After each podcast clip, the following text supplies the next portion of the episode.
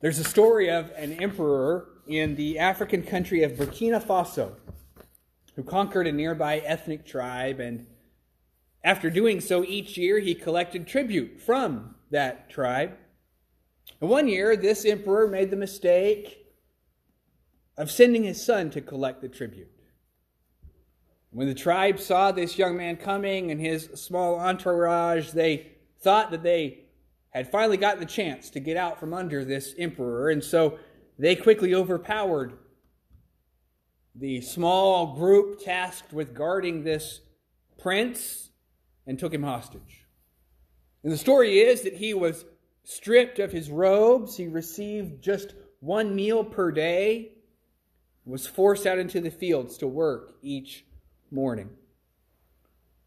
And though the tribe members mocked and belittled his family member, or belittled the, the family member of their conqueror, they noted that he would always sing as he worked. Over several weeks, his hands that to that point had done very little manual labor became blistered and he lost a significant amount of weight.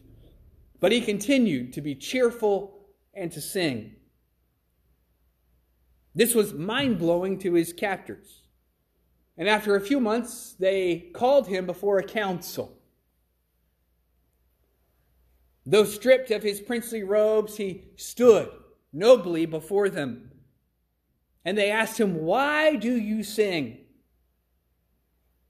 He explained that they'd taken his clothes, they had taken his way of life, his plentiful food, his bed, and nearly all earthly possessions. But he said, In spite of all of this, I can sing.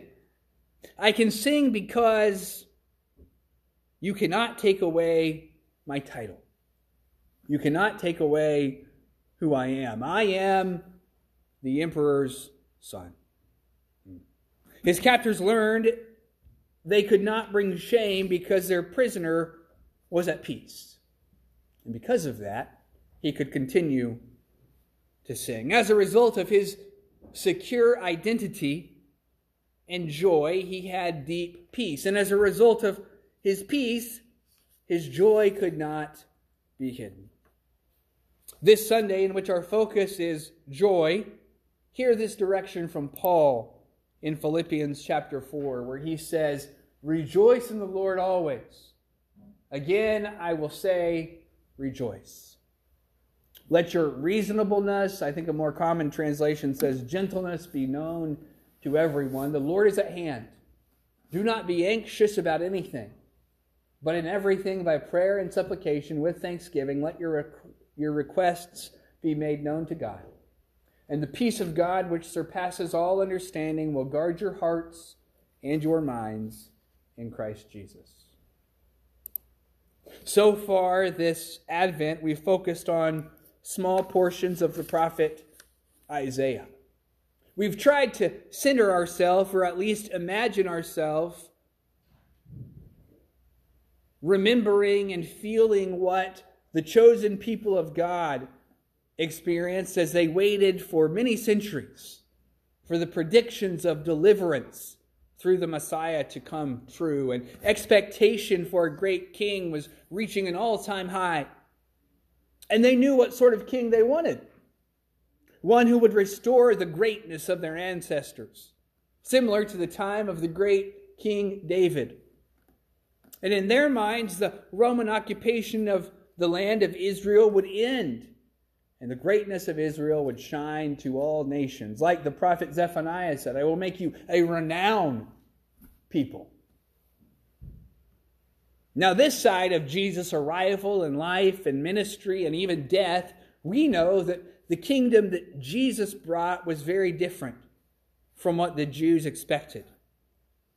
But we rejoice in the fact that the Lord was near.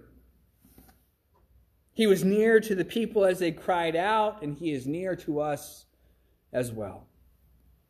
We rejoice today in the reminders that our celebration of Christ's first coming is near. The calendar tells us that, right? Here it is, December the 12th. And they may tell you, just, just Jonah told me today I needed to stick to only what I had here, but I have to I told him if I get excited about something, I stray.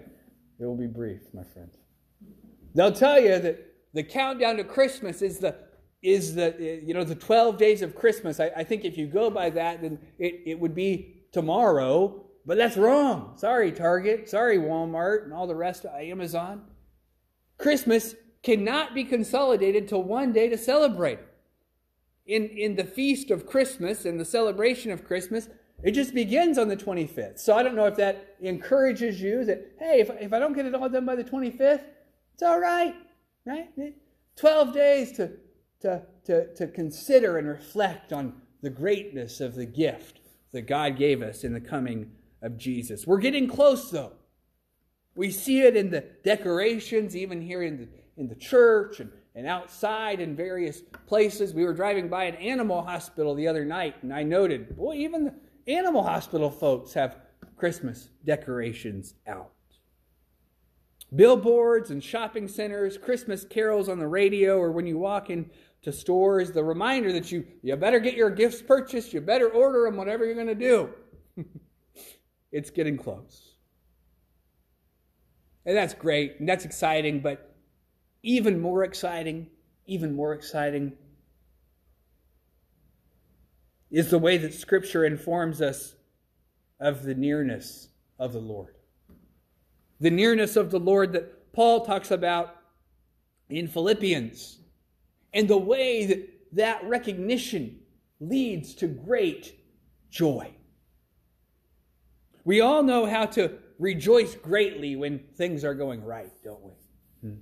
It's easy to rejoice greatly when we have personal or family success, or uh, we celebrate with a, a, good result of a test, or uh, be it um, uh, uh, in school or, or medical or whatever the case may be, there's this sense that all is right and all is well, or, or when at least the Jayhawks beat the Tigers, right? Then, then things, are, things are right in the, in the world. But, but the real test of joy, the real test of joy is when the circumstances of life and sometimes tragedies, struggles, even life changing ones begin to creep in, as they do for each one of us. And Paul tells us that we all have a propensity to worry, to be anxious. And as opposed to, to joy, we begin to kind of wring our hands and, and, and, and consider all that all that may happen and all of the potential outcomes. And we need to be responsible people and we need to plan well. Don't, don't get me wrong, but we cannot, we cannot allow those things to steal our joy. The apostle says, in order to maintain your joy, replace your worry with prayer. Replace your worry with prayer.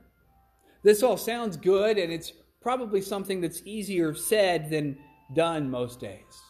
But it's possible for us as people who uh, follow the Lord and people who uh, have committed our lives to Him. Rejoicing has to become a, a way of life, not simply a momentary respite from our general wor- worry.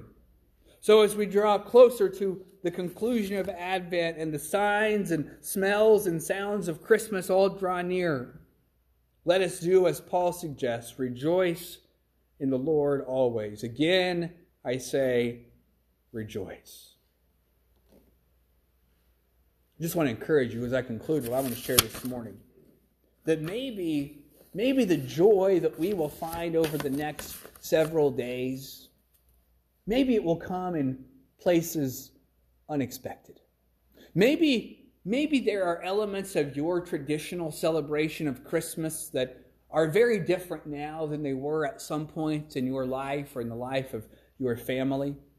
Maybe there's someone or something, some event or some experience that you had always kind of tied in, in, in your own memories to Christmas, and, and it's different. It's different now.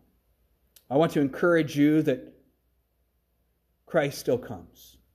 Christ still comes to us, like I said, maybe at times in ways that we wouldn't initially expect. I think I've shared this story before, but it's a good one to share, especially this time of year.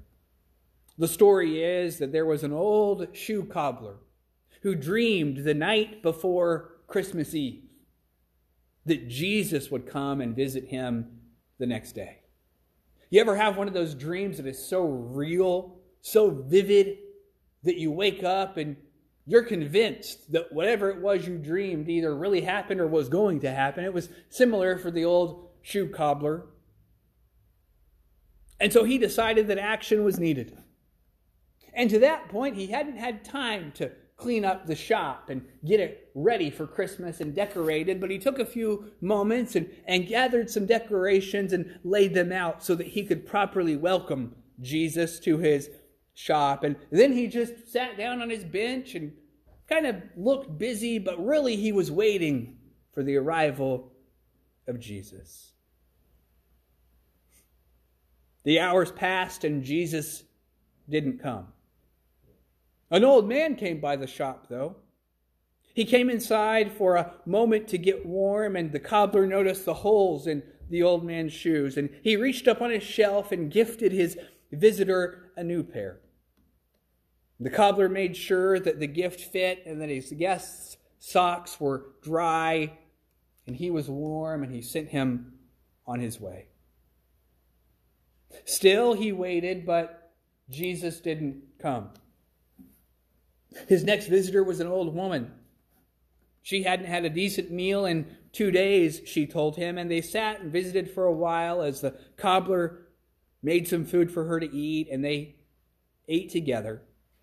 And he sent her on his way, and still Jesus didn't come, even as he continued to wait. And as the day neared its end, he heard a little boy crying outside the door of his shop. And he asked the little guy what was wrong, and he said that he'd gotten separated from his parents while they were out shopping, and he didn't know how to get home.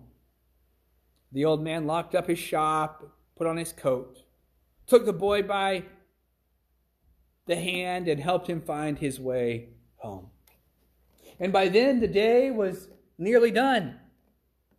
He returned to his shop to make sure that everything was locked up and he noted in his own spirit uh, a sense of disappointment that his dream that had been so vivid the night before had not come true and that Jesus had not come to him. He prayed in the quietness of his own heart, Lord Jesus, why didn't you come? The Spirit of God spoke in response. He said, Shoe cobbler, I kept my word. Three times I arrived at your friendly door. I was the man with bruised feet. I was the woman you gave something to eat. I was the boy on the homeless street. Hmm. So Jesus had come to him. Jesus had come to him as one of the least of these in a way that he did not initially realize.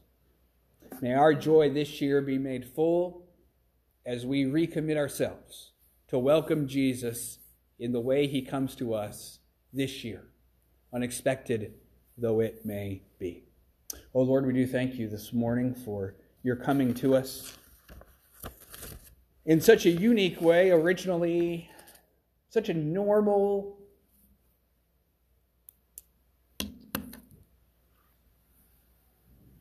inobtrusive sort of way in the person of a baby. We thank you that you come to us now, maybe in ways and in people that we may find easy to overlook. May we be full of joy this day and this week as we continue this journey of Advent, ever aware of your presence among us. We ask this in the name of Jesus.